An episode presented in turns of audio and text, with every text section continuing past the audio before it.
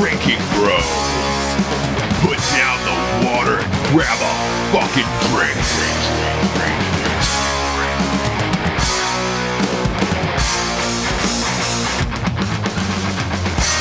Oh, What? What? Wait, what is this? Is this is me and Evan Hafer tonight? Dude, this is just uh it's a it's a tandem podcast. Ross Patterson, Evan Hafer. It's like a Yeah. tandem shit. It's like a tandem shit. I like it. I like it a lot. It's like we're facing each other, shitting, looking each other in the eyes. Uh, I like it a lot, Evan Hafer. Yeah, it's like Uh, a Marine Corps toilet. Look, uh, kids, welcome to Drinking Bros. Uh, we got a we got a, we got a fan fave on the show. We got Evan Hafer. Uh, a lot of you have written in and said, "Hey, uh, Ross, we loved all your one-on-ones with Matt and Rocco and Jared. Would you please do one with Evan Hafer and have him discuss his life and what it's like uh, being a veteran entrepreneur?"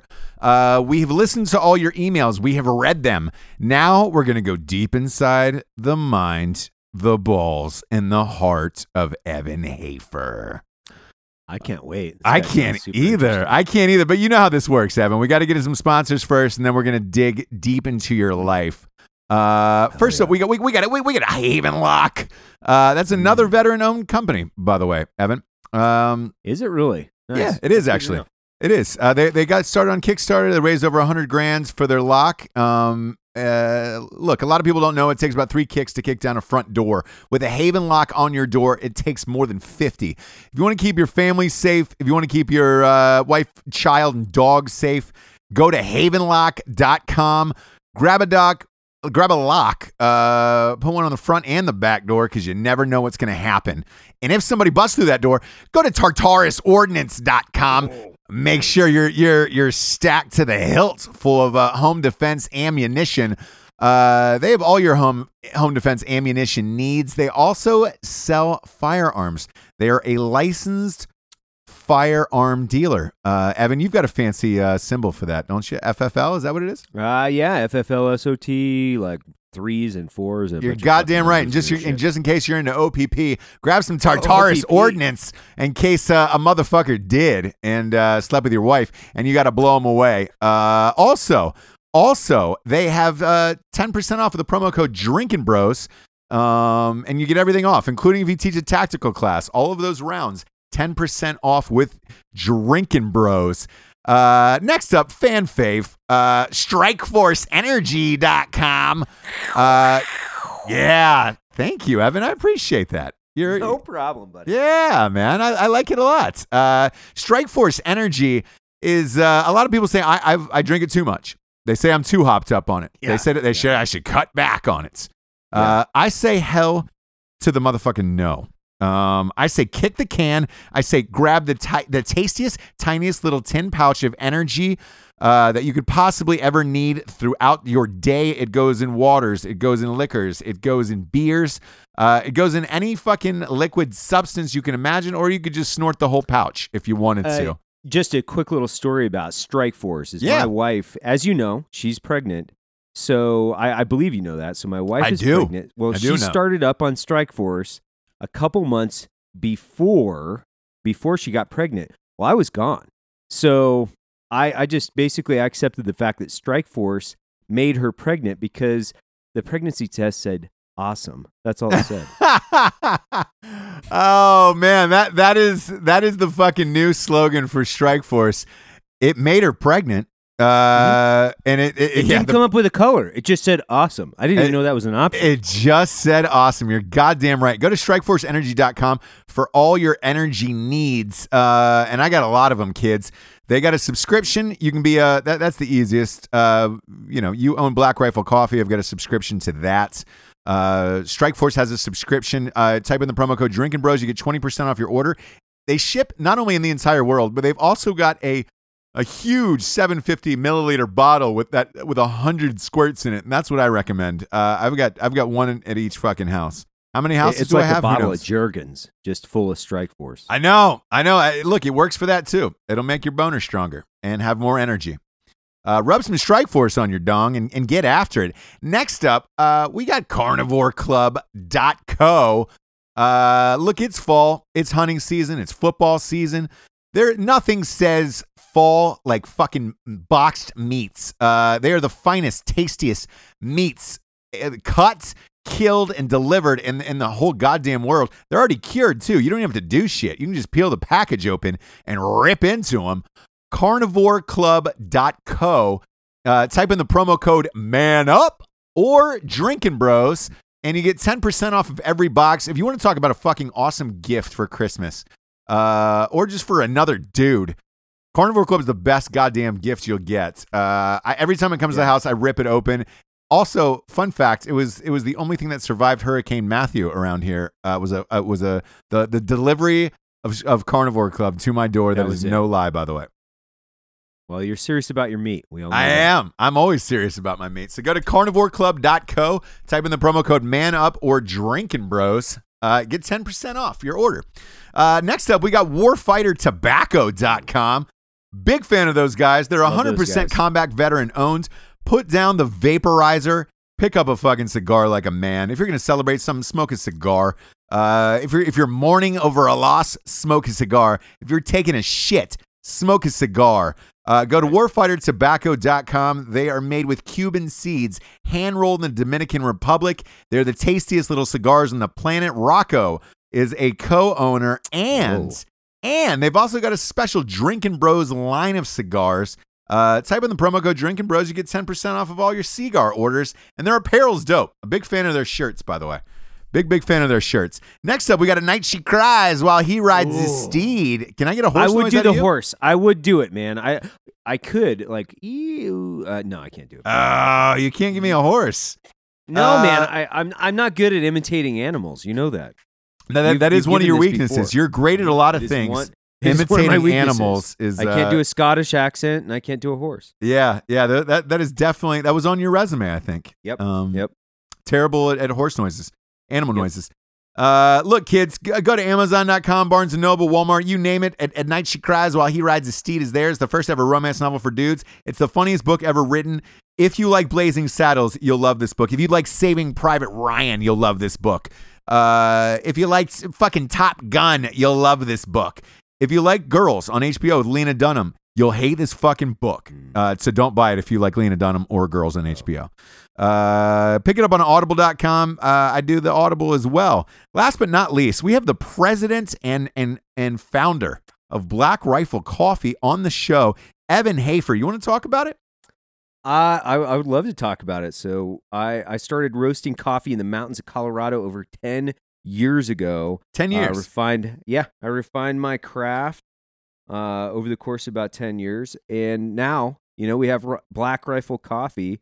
Today, we, uh, we are a roast to order coffee company. So that means your order comes in day one. We roast it day two and we ship on day three, depending on whether or not that's a, you know, USPS shipping day. So yeah. we're a roast to order coffee company. That's, that's my, that's my quick little plug on uh, Black Rifle Coffee. And now we can kind of get into the It meat yeah, because and and because we'll, I want to get to the the whole story of it because uh, I- again, there was no lie. I, we we probably got you know close to 200 emails asking if, Oh, if wow. we could do a, an interview with you one on one about your life. Well, Uh, I'm just glad that those 200 email accounts that I set up finally worked. You know what I'm saying? Right? Get an interview out here. Yeah, they all they they they all came through unscathed. I was wondering why all, all of them were partydick.net. Uh Yeah. one, two, Yeah, and, yeah. and three. Yeah, there was a lot, A lot of of those. A lot of a lot of CAs in there. Yeah, know, I was like, giving dude, you the is- impression that I'm immediately. There's a lot of dudes from Canada that are super interested in me. Yeah, I was like, know? dude, who's dude Party blaster Dicks? 99. you know? Partydick79.gov. Like who oh, who is that? Um Who is that guy? And why did the government give him that fucking email? yeah, why That's didn't he, just why didn't he wrong. why didn't he just use a private server? It would have been so much easier so run, much easier? to run The Gmail is so much more convenient, bro. So much more convenient. Oh, it is. It is. Well, welcome to the show. Let's let's dive in. Uh where were you born? I know I know uh, a few episodes ago we talked about your call sign was Idaho. Yeah, yeah. So I, I was I was born in northern Idaho in uh, a town called Lewiston, Idaho. So it's uh, not any history on Lewiston because it's super fucking boring. But uh, Lewiston, Idaho sits on the confluence of the Clearwater and the Snake River. Uh, it's about twenty eight thousand people. I was born in that city, but I That's actually it, grew up huh? in a I, yeah, man. I uh, I uh, I grew up actually in a much smaller town of eight hundred. a logging town called uh, Weippe. So I spent about the first six years of my life in some logging town because my dad was a logger, and, uh, and then we moved back to Lewiston, Idaho, and I spent the rest of my time there. In exception for, I went to University of Idaho or uh, in '95, so I left there and went to UVI in Moscow. So I, I moved a whole 30 fucking miles away, man. You know, big, big 30 miles away. Wow. Did you walk it or did you? Uh, did yeah, you man. You know, I, I, I fucking busted out of there, dude. I, I couldn't wait to get out. You know, I was 17. I went I went to basic training at at uh, just just turned 18. I went to basic training. Did right you graduate high school yet, or did you just? Yeah, yeah, yeah. I graduated right after graduation. I took off and went to basic training down at Fort Benning, Georgia, and uh, Yeah. I was uh I was I was doing this thing called the simultaneous membership program. So I was doing uh, ROTC and uh, the National Guard. So I became a, an infantryman up there in Washington State National Guard, and then uh, transitioned over to full time university student. And Where at? What Yeah. university did you go to? I went to uh, University of Idaho. I had a short stint at uh, University of Washington, and then finished off at University of Idaho. Okay. Did you graduate from there? I did, yeah. So I. Uh, What was your I degree in? Back poli sci. Poli sci. All right. All right. I, th- I thought you were going to say something, you know, like art, art history. Oh yeah, Totally no, kidding. no. I I'm I'm a huge art buff. so, Yeah. so, so it's just a huge nakeds. art buff. That's what I call them. Nakeds, not nudes, just naked. Na- Get get naked. Hey, send me a naked. All right. Send me a naked. Send me all your nakeds. Um. Uh. So so after after you graduate, uh, you, you go into the military full time after that.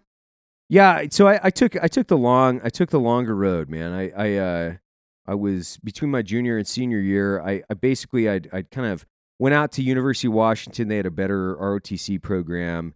Uh, I was working nights at UPS, like slinging packages and trying to get my degree. And my my you know my dad was like he took the harsh line, dude. He was like, um, so you want money for college? Oh, that's cool you should probably get to fucking work. That's that's basically what his line was. Yeah, that's a lot of dad's uh, lines. That's a lot of dad's lines Yeah. right there. That's the hard line, dude. So I was I was fucking like just humping all fucking summer long on farms, driving fucking tractors and slinging bales, uh, hay bales and just just 16 hour days, you know, all under the table up in Idaho, building houses and fucking just anything and everything that I could do to to save enough money. So I didn't understand because I was just dumb as shit that you could take out loans, right? So my my dad unfortunately was in that threshold where I wasn't like qualifying for like fucking Pell grants and all kinds of weird shit. And so I was like, well, I got to raise all this money. So I was just like, you know, making hay all summer long to include doing military service and anything and everything I could.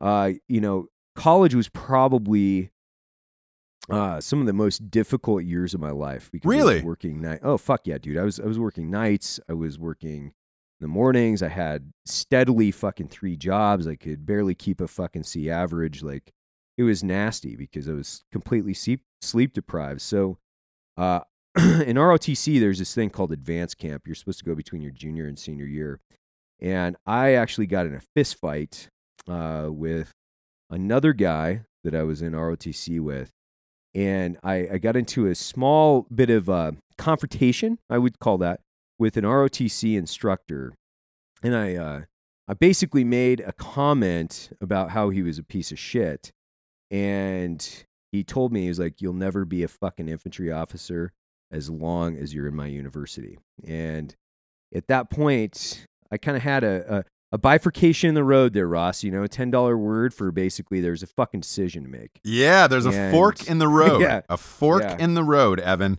Uh, and I uh, I said, great, I'm gonna go to fucking Special Forces Assessment and Selection, and I went between my junior and senior year. So I'm a big fucking big time college kid, you know, like fuck, I don't know, not 20 years old, and I showed up at Fort Bragg, went to Special Forces Assessment and Selection, uh, made it, and came back to to my ROTC. Was like, you know, I'm gonna finish off. Uh, basically cancel my my contract with the simultaneous membership program and after I leave this university I'm going to Fort Bragg to become a Green Beret and uh so I uh, finished a little bit. When I say I left there shy, I left there shy because I knew I was going to get a uh, a language at Special Forces qualification course, so I could come back and just finish off that. And uh, Did you so tell the guy? out- Did you tell the guy, "Hey, fuck you. I'm on top of the world." now"? Oh fuck yeah, dude. Yeah, yeah. I, I came back and most most of my buddies were on the five, six year program because they're fucking idiots. And I wasn't. Like I was just humping to get the fuck out of there. Like, Right. As fast as I could get out of there, I wanted to get the fuck out. And so I came back and gave the first salute, which is a tradition for ROTC cadets, uh, for a bunch of my buddies as a E6 Green Beret. And uh, which was a big fucking deal. Yeah. on stage. Did that guy you know, shit his my- pants? yeah, because I called this asshole. I'll ne- I'll, I won't say his name because it's fucking unprofessional. But you know, I called this. I call, he, he's like, "You'll never make it," right? So he's like, "You'll never make it. You're too big of an asshole." And I was like, "Last time I checked, like, like that's not a disqual- disqualifying factor for being a Green Beret." And uh, I not only came back, you know, as a you know E6 Special Forces Green Beret, uh, but I came back as as you know a guy that actually did did well in special forces, and um, and I just you know I I just behaved as as usual, you know the the consummate professional that I am. I just you know kind of walked up to him and was like, so you know neener neener neener what, but in a fucking super super profanity, like you're a piece of shit. and Right, look right, right, Look right. at what I'm doing now because he was passed over. He was getting kicked out of the army at that point. I mean, he was just a fucking turd instructor and I was- and I was just starting my career. I and I was like, I would, I would, I was a super like, like, uh, and one thing that people like, and I don't know if they want to know it or whatever they want to know about me, but like, I was a really aggressive, highly confrontational, like, very, very, very driven individual. I guess I, I you still are. I still You still are. and uh, so I when I graduated from basic training at, Fort Benning, I'd won every award. So I was like the soldier of the cycle. I was fucking platoon guide. I'd won like every award. I'd basically cleaned house on that on that place. I'd housed it, if you will. Right? Yeah, you did. It's, you're talking uh, Ro- Ross Patterson language now. yeah, housed it.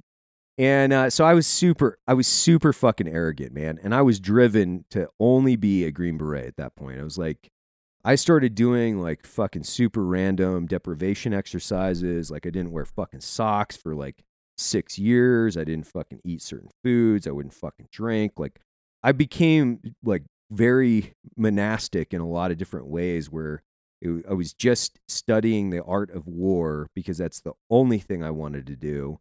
And I dedicated my entire being and every piece of my DNA to trying to become the best uh, Green Beret that I could be. And um, that's ultimately what I what I did is I tried to tried to basically dedicate every ounce of energy that I could past about uh, what 2001 is 2000 2001 is around the time that I graduated. And and as you know there was a little thing that happened in 2001 and we got really fucking busy after that Yeah, what was Yeah. that? Uh, can you do, you do you remember? Uh, oh, that's Yeah. right, 9/11. just just a you know just a just a little event called you know uh, 9/11. September 11th. Oh, that's Yeah. right. That's right. yeah I uh, y- I you know, was- sp- speaking of which, uh, we, we Matt and I were in New York City, and uh, we were at this huge, huge, huge dinner, and uh, I, I we asked him, we were like, "Hey, what was it like around here after Trump won?" And he goes, uh, "You remember 9/12?" That's what it was like, and I was like, "Oh shit, that's a great hammer to drop on somebody." You make Wow. me feel like 9/12 inside. Um, yeah This is it's the day after. Um, a lot of us felt like that when Obama was elected. So I you know, welcome, exactly. Welcome to the party, fellas. Yeah, well, welcome, the to, party. all your liberal tears. Uh, So, so what what year did you first deploy overseas? Uh, so I came back. Um, I was uh, I came back and went to the the Philippines on my first rotation, and uh, when I came back, How was from the that, by the way? How was that? I was rad, man. I mean, we were we were out with uh, their version of the Rangers for you know several months. So I was out and fucking who knows where uh, for several months. And the PI is what they call it. You know the con- the the the PI, right? And um, Yeah. we're training, working with their guys, man. It was a fucking great time. That's where I met uh, a guy named Jeff Kirkham, which has been my business partner and one of my best friends for the last fifteen years. And um, I I linked up with my uh, with my team, my ODA. Uh, we we'd spent you know several months in the PI. We came back from the PI, and we we got orders to go to Kuwait basically, and and uh, like we we didn't have hardly any.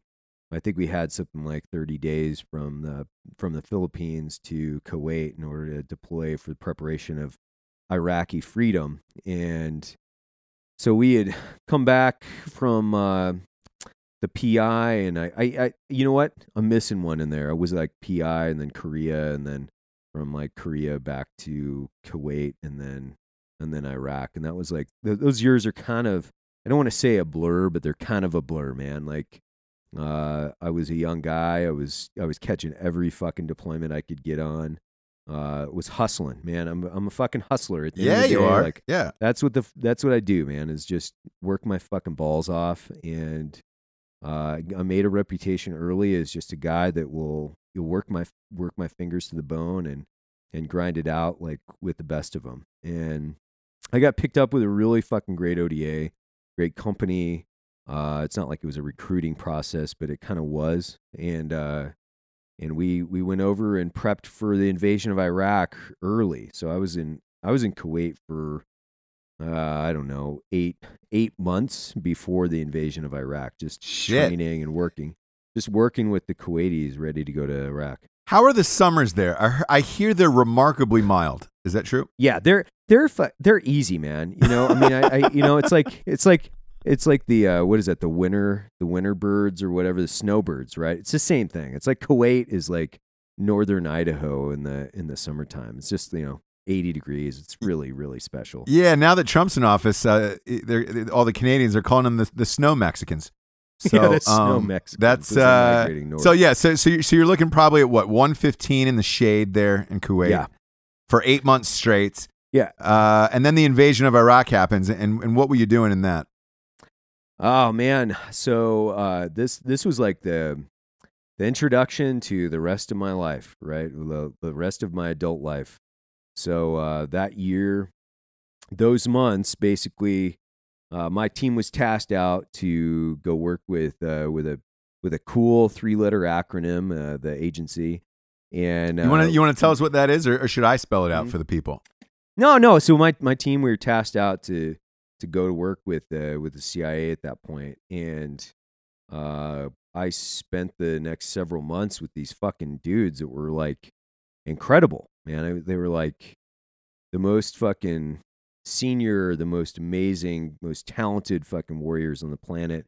And at that time, there just there wasn't a lot of guys in SF that had a lot of combat experience, and it, there was Afghanistan prior to the invasion of Iraq, but not everybody got to to go to that war.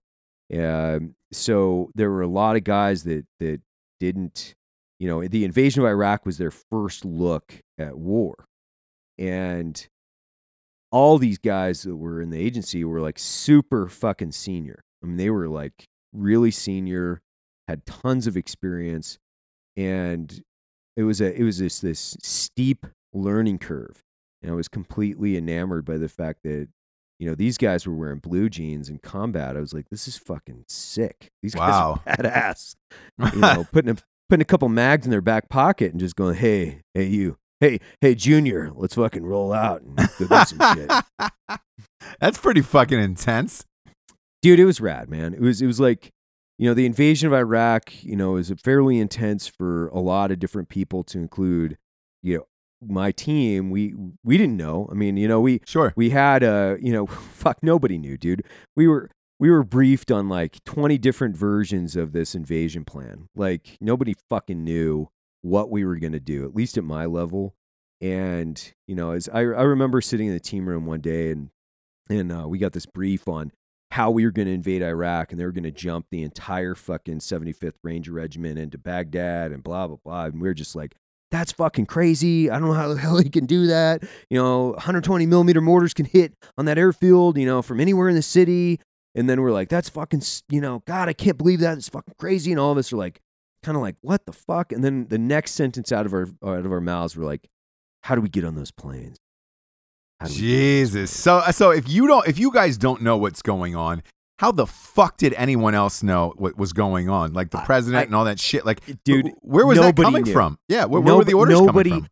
Nobody fucking knew, man. Like, like you know, now being part of like startups later in life, and uh, I and, Sure. and seeing some and seeing some of these fucking dudes and, and that were making government policy I have no fucking clue about what what real war is, like what it's like to invade a country. Hell, we hadn't invaded a country to take it over for uh, fuck since you know 1967 so hardly any of that brain trust was even left and i can't really say that it was a brain trust. Yeah. and uh the, just the fact that it was just such a fucking chaotic event and everybody every day was like what the fuck are we doing? Like how how what are we doing? It was like we're going north.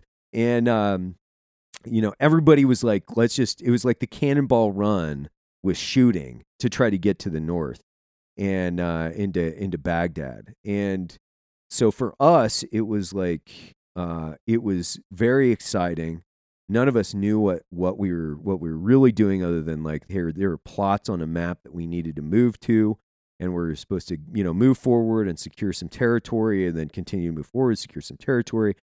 Um you know we we just had a ton of fucking questions and the only thing that we could really kind of get to the brass tacks was we we have to make order out of chaos. And we can only affect what you know a 12 man oda can really affect. And eventually you just you you you get in harmony with chaos. And it, it, it's like a fucking massive river that you just go for a ride. And you can fucking sink or you can swim and start navigating that motherfucker. And that's the only thing that we could really do is just start navigating it Were you there when, when the Saddam statue went down? Was that you who pushed it over? Were you the final, you the Yeah. final push? No, man, I, I you know I was not there. Uh, I I I stopped short in a town called An Najaf, little little city called An Najaf. Oh yeah, big Um, big holiday destination. yeah, big holiday destination, and and a lot of people that have, have deployed to Iraq will know exactly what I'm talking about. And uh, we we actually facilitated some of the first link ups with like just the the fucking nastiest people in Iraq because nobody knew what the fuck was going on. Nobody knew who the players were.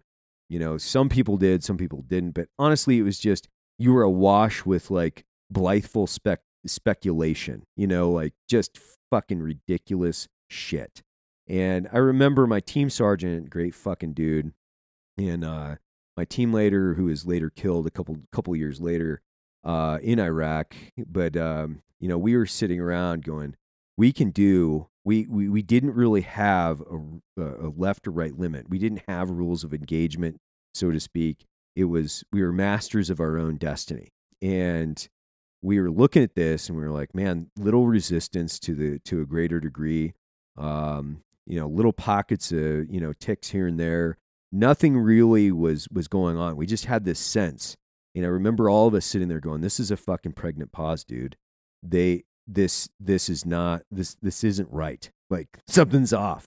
And um, there was a riot in Najaf with a uh, with a mullah that we were we were helping kind of move from England into Iraq, and which which ultimately the death the the death order came from a guy named Muqtada al Sadr, which a lot of people will know is like one of the most dangerous fucking clerics in Iraq. Yeah, I uh, loved his next day. earlier work though. Um, Yeah, yeah, he had some he had some fucking amazing work earlier. his And, uh, uh, yeah, his earlier stuff was uh, great. something to behold. Uh, yeah he he actually he uh he he he was the one that orchestrated this this assassination i was there in the riot with my team and um and anyway so we we did see this massive riot and ultimately there was a there was a uh, warrant issued from Muqtada El Sadr for that specific event later. But uh, leading up to that you know all of us on the team i mean we're just knuckle dragging enlisted men. We're like this dude needs to he needs to die. He needs to go off the planet.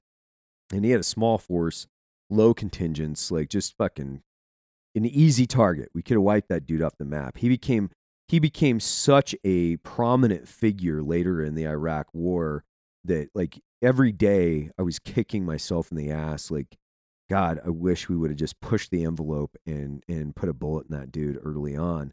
But uh, you know, the infinite wisdom of the uh, leadership. they decided not in the army. This was like State Department politics Sure. horse was like decided, nah, he's gonna live. He's gonna play ball, and all of us were like, "Look, are you?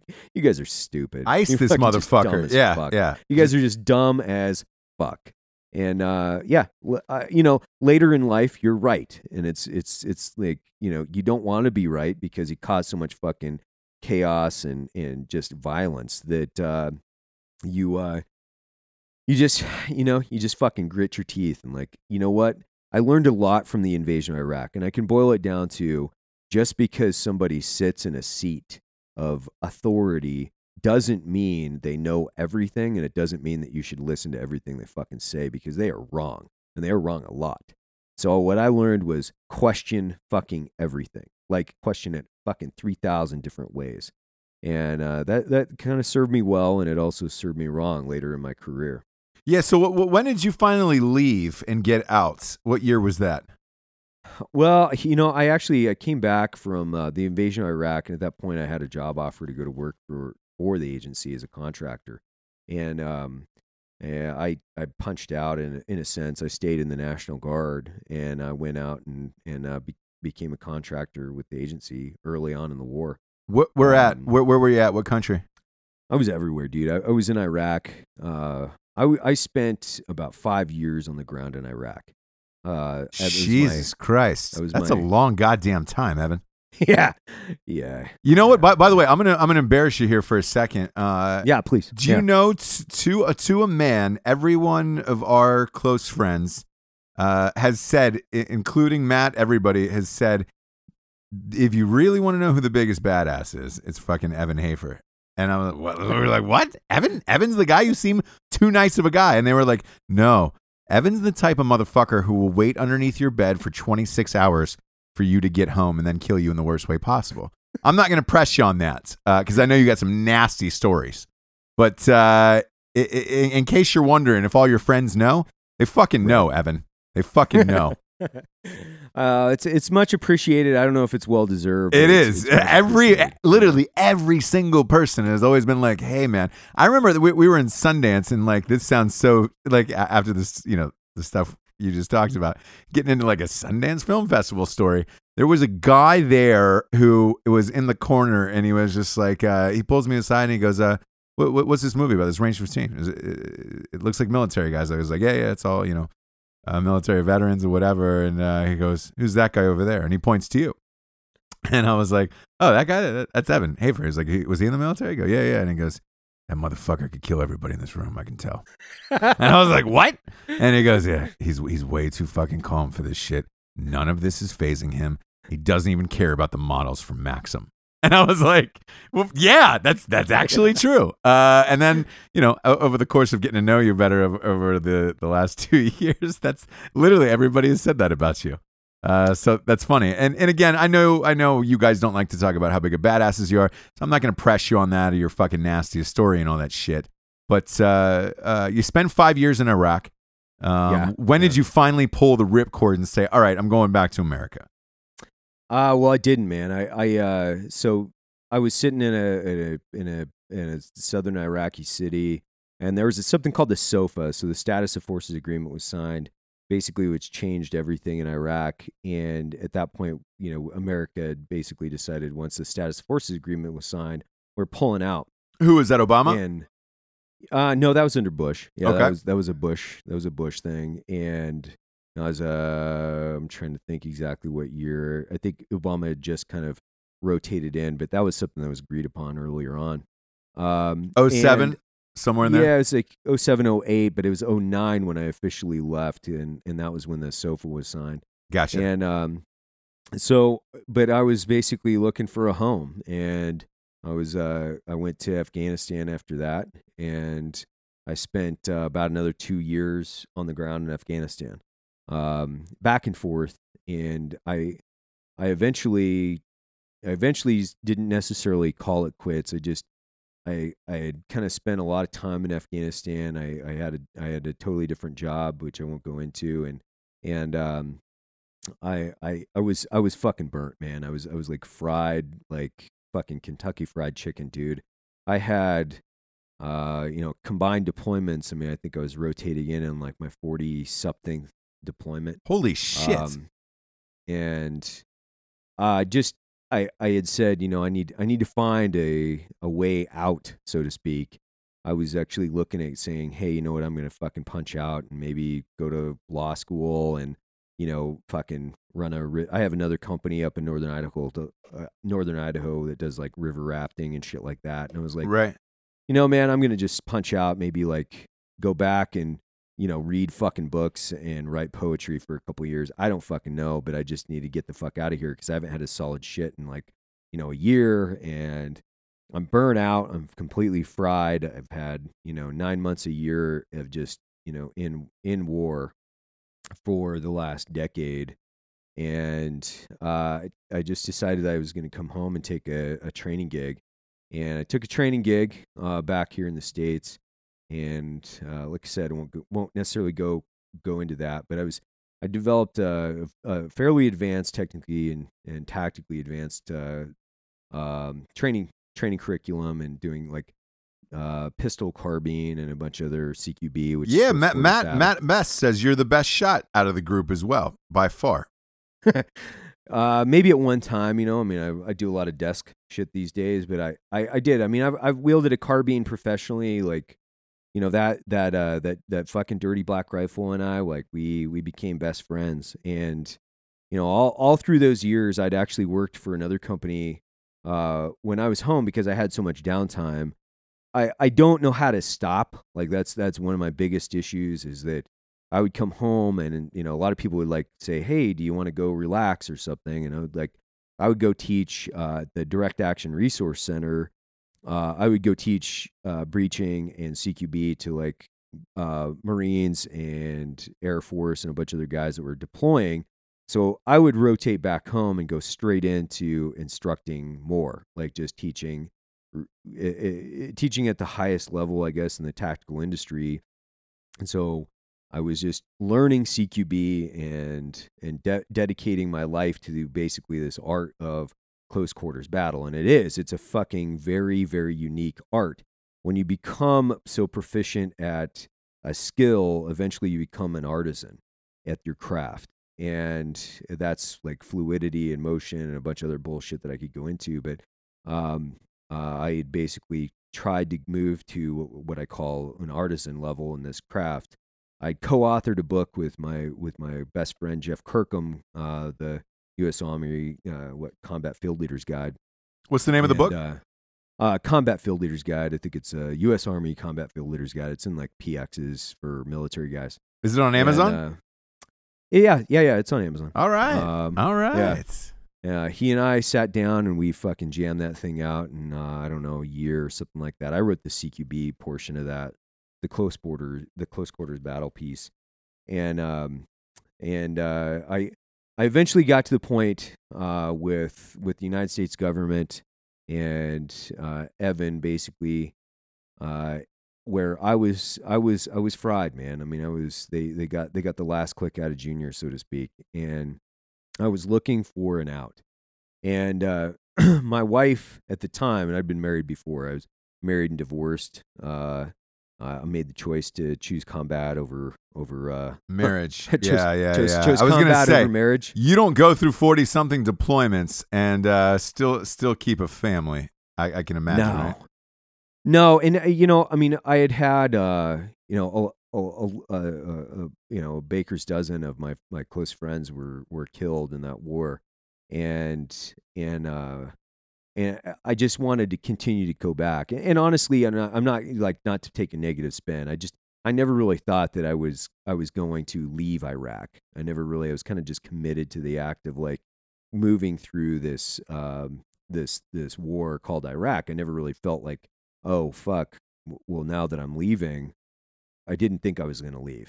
Right, right. Um, so, you know, you're kind of a man without a job at that point. Uh, you know, fast forward to, you know, 2013. I needed an out. Uh, my buddy and I started a company called Twist Rate, which was a, a crowdfunding company for defense related products because Kickstarter, Indiegogo, they don't do crowdfunding for defense related products like firearms industry specific related right. products.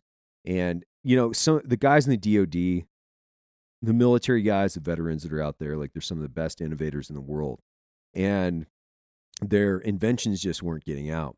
I was working on this nanotechnology antenna at the time that was like flexible. You could spray it onto the fucking can and hook an EKG lead up to it. I was I was just looking for a way out. Uh, my my wife got pregnant, and at that point, I was like, you know what? I'm I'm staring down, I'm I'm staring down into the future, going, you know what? I'm I'm I'm approaching forty. Um, my wife's pregnant. Do I want to continue to deploy? And and there's a lot of guys, and I have a ton of respect for them. They continue to deploy. Those guys are fucking burnout. I'm telling you that they're burnout. They're they're really just they've been carrying a fucking heavy load for a long time. And I didn't want to be that guy to take that home, you know, and take it home and subject my family to uh, the the the pressure of constantly being gone. And not only that, but you know whether or not you're going to come home, and uh, and if you're going to come home and you're going to come home in a box. Sure. And so for me, I made the very conscious decision. Uh, what my my business partner and I we talk about, like you know, we were burning the boats. So we we sailed off, uh, you know, into the sunset, and we burnt the fucking boats on the shore of business, and we went to work. And Twist Rate was my first business uh, with him, and every day with Twist Rate was like a new day that we were learning something. And I had some I had another business another couple business partners in that and they just they just weren't they didn't see eye to eye. And eventually I left Twist Rate and when I left Twist Rate I started Black Rifle Coffee. I had been I had been ro- I had been roasting coffee for 10 years. And and it, was just a hobby at that point, right? Yeah, man. It was it was a hobby. It was a hobby. It was a love. Like I love coffee. I love fucking great coffee. I tasted coffee all around the world. Uh, I had started roasting coffee so I could take it on my deployments back in the day. And what I wanted uh, when I transitioned out, I wanted to be able to like find something that I was interested in that had a little bit more depth. I didn't want to just sling carbines for a living. Like I could have transitioned over to like instructing or teaching or running, and I didn't want to say just. Uh, I just felt like, you know, these guys are working on the range. They're working long hours. They're they're they're beating them. They're beating themselves up, and there's a life to that where you get to you know 50 years old and you're still throwing around fucking black rifles for a paycheck. And I didn't want to be in that position. And so what I what I made the conscious effort was I'm going to go into coffee. At that point, I was like, I just want to start a coffee shop and a coffee roaster where guys can come in and order a fucking great cup of coffee and buy a fucking handgun. Like that was my original idea. I was like, I want to, I want a place for conservatives to come in and talk about the shit that they're into, like libertarian politics, uh, talk about rifles, talk about pistols, talk about anything conservative. And I wasn't seeing that. I could go to all these places, and I mean, I traveled all around the West Coast, like going to every each and every coffee shop I could find, and it was just hipster place after hipster place after hipster place. And the culture of coffee is just filled with like curly Q mustaches and fucking tight jeans and single speed bicycles and it's like you guys are fucking weirdos man. And it, it it infuriated me because I'm like you guys are restricting a high quality cool cool fucking coffee. Because coffee has this spit this taste spectrum that goes like like this huge spectrum and it's fucking a super cool uh, experience as far as like you know where you import it from and where you get your green and how you roast it changes the taste so much and people were just geeking out and i was geeking out on coffee. I just wanted to start a coffee shop roast some coffee and uh, deliver it to my subculture like the guys like me. And uh, I, I i was friends with the art 15 guys and i'd done their freedom roast originally I'd roasted that uh, here in Salt Lake. Uh, after that, I was like, "Hey, I'm I'm gonna move forward with Black Rifle Coffee, man. Like, like, what do you guys think?" And they're like, "Sure, that sounds like a cool idea. I don't fucking coffee, great, dude. That sounds great. We'll support you, however you want to do it. Fucking rock on." And uh, I had flown down to El Paso when I had Twist Rate, and I met Jared and Matt and everybody, and I was like, "These guys are just so fucking cool." and they're this is my subculture. And I had been kind of removed from that subculture in the sense of like I had spent all this time in um, isolated, kind of in in a clandestine capacity. So I was like really removed from my veteran community, and it was almost like I was around veterans all day, but I didn't understand like the big broad scope veteran issues of everybody that had served in the war. And being re-immersed into the veteran community was fucking incredible, man. I was like, dude, these guys know everybody in the veteran community. I've been isolated to such a small group of people for so long that it was fucking amazing. And they were so talented. Like everybody down there, man. You've been down there to Jared's house. Like, Oh yeah, yeah, there. yeah.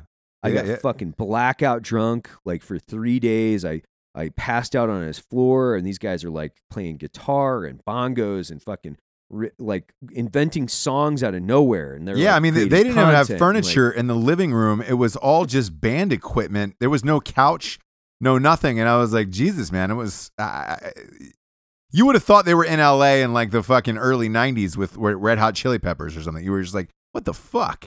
Uh, yeah, it's crazy. Yeah, it was it was so fucking crazy, and I was like, and everybody down there was a was a vet. Everybody down there was a vet, and everybody in my group they were like super talented with tactics and carbines, but we didn't have any art. There was no art. Like it was fucking zero. It was super utilitarian, and being immersed back into like this this artistscape, so to speak, in the veteran community. And Jared Taylor is just like he's out of fucking control. Like he's so off the spectrum with you know his ADHD, but he's fucking hyper talented. Mildly retarded, but kind of autistic. Yeah, yeah. Fucking yeah, man. I mean, and and so it was such an incredible experience, and you know, I fell in love with with with with these guys. Like they, we we became instant friends, and I had so much respect for each and every one of them, what they were trying to accomplish, like down to the core of their souls. They're fucking good people, and I didn't think you could find that in business. To be honest with you, I didn't think you could find it in business. I was like, man, there's good businessmen, but everybody's concerned with business, the bottom dollar. These guys weren't. They were concerned about each other. They were concerned about their brothers, the the guys they served with. They were they were fucking just incredible guys, and that was that that was uh, quite literally one of the most uh, incredible experiences. Was just meeting those guys and going, these are the dudes I, I I want to fucking be with. These are the guys right here. And so starting Black Rifle Coffee, it was like uh, I just wanted to do something with my buddies, and uh, I started roasting coffee, and and you know we didn't really.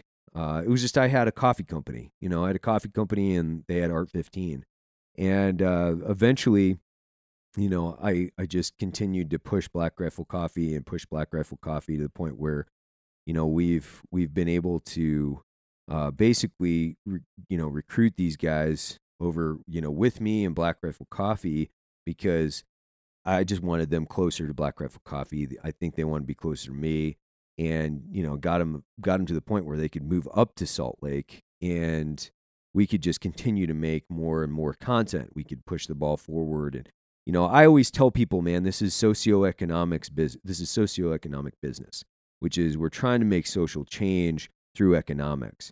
And people are like, "What? I thought you were just fucking business guys, like you know, printing T-shirts and roasting coffee." I'm like, not really. Like, Yeah, like yeah. yes, there's actually a lot more to it. there there's a ton to it and it, it really is about family i mean it, for me it's about family like it's it's my family it's jared it's matt it's rocco it's fucking everybody these guys are my family and you know we have we have to take care of each other and we have to take care of the community and so now my my whole trajectory in this is like you know let's let's drive socioeconomic change through a high quality product and deliver fucking incredible product, whether that's a T-shirt or you know a, a, a fucking finely roasted premium roast order coffee, whatever that is.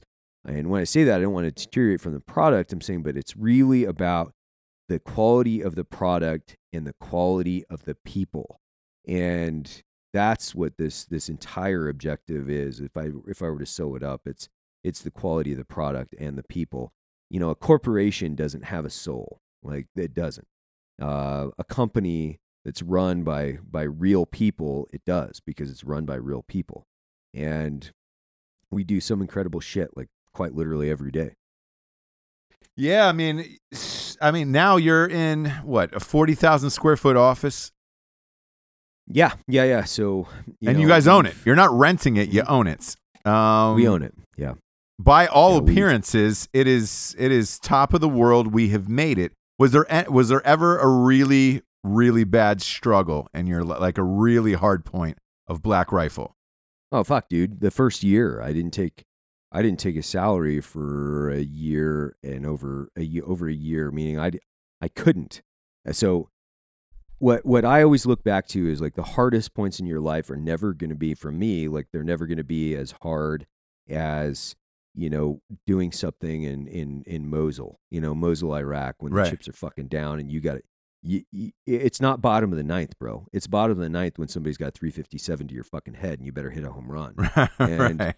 Like do that on a daily fucking basis and then come back to me baseball players right? So uh, for me i've always been able to judge things like in the worst case scenario which is yeah I, uh, i've got to fucking you know sell some shit and to make some stuff happen. I've got to you know become a hermit and learn how to properly structure a business learn how to run a marketing objective learn what fucking operations and logistics and you, you have to be able to uh, transcend your environment and your past in order to make change that that will drive you into your ultimate outcome. And you know, those are that's just a lot of words that you know you have to be able to achieve exactly what you want and be willing to sacrifice everything for it. And But a lot uh, of you people know, don't do that, and that's the problem. And like the reason I asked this specific question, and I, I've asked it of every entrepreneur that's come on the show, is you know you see a successful company either online or on TV or whatever it is, and you automatically think, oh man, they're fucking rich, they made it, their lives have been amazing.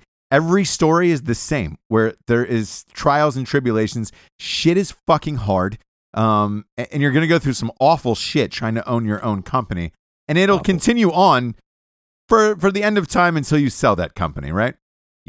I, I slept on the floor of my office. I didn't see my family. I felt like I was deployed.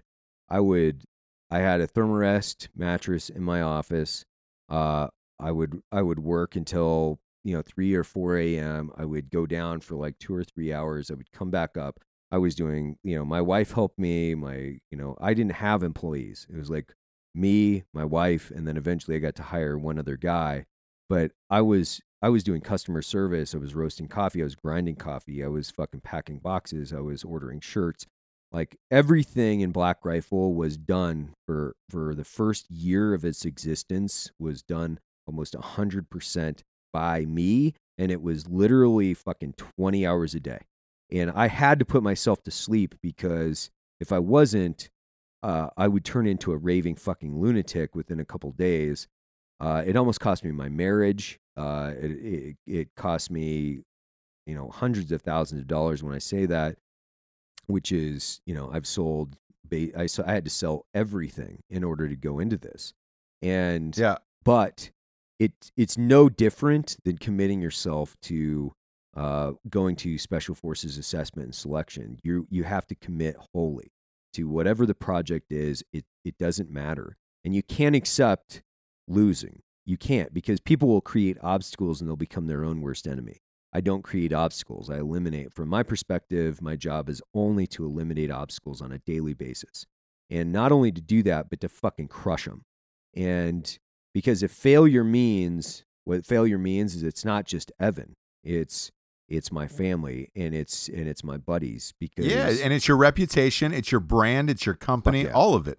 Uh, Yeah. and and if you fail, um, yeah, that all of that ties into one another, and it's you know a never-ending string of disappointments. And if you if you don't almost you know essentially kill yourself on the job, uh, Yeah. chances are it's it's not going to get fucking done. Um, and you're not going to be successful. Um, so I look, I I appreciate you sharing that perspective uh, with me personally. Um, and and I think again that is extremely important for the people at home because I mean shit. I, look, I have my own production company. Um, you know, there's lawsuits that pop up all the time. Fuck, man, the first you know three or four years were hard as fuck. I got shingles after one movie. Uh, Yeah. I'm a I'm a young man. I'm a young dude. I got shingles, and the I, I it took me four. I got I got diagnosed by four different doctors who couldn't figure out what it was. They had, they they were like, were, "Were you shooting a movie in the woods?" And I said, "Yes." Uh, it's got to be a spider bite. It's got to be some Right. rare spider. I got tested, you know, 80, 80 times for you know some rare fucking spider, Lyme disease, uh, you name it. Nobody could figure it out. I finally had to go to a a, a neurosurgeon or something, and uh, they they finally diagnosed with shingles. The guy actually asked if he could take pictures with me of the shingles because he'd never seen somebody that young with shingles because it's it's brought on by stress or whatever. And I, I he was like, "Are you under a lot of stress?" And I was like, "Do you own your own company?" He was like, "No, I don't." And I was like, "Oh, Right. cool," because it, it's it's it's fucking hard and it sucks. Uh, and and yeah, I get shingles. Uh, and that wasn't the first time because they once you have it, it, it comes back Yeah, again. Uh, comes if you get under extreme points of stress, uh, and that's that's what being a business no- owner and an entrepreneur is. Uh, you, you, you get to work 20 hours, sleep on the floor, and you can possibly get shingles, Evan. You can possibly get shingles. But here we are. Uh, you've got easily the best coffee I've had in my life, and that's not because I'm your friend. Um, I uh, I've I've had coffee everywhere. You you have the best coffee company there is. What you're doing for the veteran community is amazing. Um, and uh, it is possible out there, kids, if you work hard enough. Um, you you can make a difference, work with your friends, and have a profitable, successful company. Um, and on that note, Evan, this is the point of the show where we get to the drinking bro of the week. Fuck yeah. Uh, the drinking bro of the week is um, uh, was submitted by Mike J. He wants to nominate uh, his wife, Christy J, for the broette of the week, and here's why. Uh, she was a driver in a head-on collision when she was 16, where two people, uh, her her best friends, passed away. She sustained serious injuries from the waist down, amongst other areas, lost blood to the point of uh, nearly di- dying. She survived, and she was told that she wasn't going to walk or have kids ever. Fast forward 17 years, dozens of surgeries later, she's walking perfect, even exercising. We have two kids. Uh, we are successful business owners, homeowners. She is the best wife and mother a man could ask for. I nominate her for Drinking Broette of the Week because after all she's been through, uh, she still manages to be a badass and inspire and help out others. She's a listener in the show and she loves you guys as much as I do. Uh, Mike J, that was a fucking awesome story, man. We I, I appreciate it. And to cheers to Christy J uh, f- for the bro out of the week. Uh, congratulations to the both of you. And uh, Mike, that was a great story about your wife. Uh, we don't get too many of those. And uh, we appreciate you uh, writing in and listening. And uh, to Mr. Evan Hafer, president and CEO of Black Rifle Coffee Company. Uh, if you don't know, you can go online and get his coffee at uh, at blackriflecoffee.com. Um, it's it is it is the the best tasting coffee there is. Uh, you're helping out great dudes. Uh, it's all of our friends, and uh, it's been a, not only a pleasure getting to know you over, over the last few years, uh, but it's been a pleasure having you on the show tonight. So thanks for doing it, Evan. I I will, I will say one last thing, which is Ross, you are quite possibly one of the hardest working men I've ever been around, and seeing you on the on the on the set of Range 15 was inspirational. Like it was fucking incredible. Uh, Oh, thank- thank you very much. Respect other hardworking people, and you are fuck, dude. You know how to grind. You do, you do, you know, and it's funny, like Huge, i- i- huge in our props. in our I I appreciate that in our in our private lives. It's funny we always gravitate toward one another and pick apart all of these business situations that we're in, uh, and just completely level these people because it's just there's so many people that want to say they they you know are doing something or hustling or whatever, and it's like. You're not hustling until Yeah. you're on that 20th hour sleeping on the floor. Like, you will never get it. And you can always spot the people who don't work hard enough in this life. Yep. You really can. Uh, you really can. You can smell them like shit. you you can smell them like a like a Jared Taylor, uh, quick dump out in the middle of the show. a quick dump Yeah. out. He's, he's, Ah, like, he's on all fours out. right now in front of me. Uh, I, I could smell him on the show. I could smell him on the show. Uh, with that, uh, go to Black Rifle Coffee, get some coffee. Go to drinkingbrospodcast.com. Grab all your sweet t-shirts. We also have a, a, a French press that is one of Jared's specialties that you can make that coffee in. Uh, for Mr. Evan Hafer, Ross Patterson, and JT&T is hiding somewhere underneath the table there doing the audio. Uh, we love you. We appreciate you listening. Good night, everyone.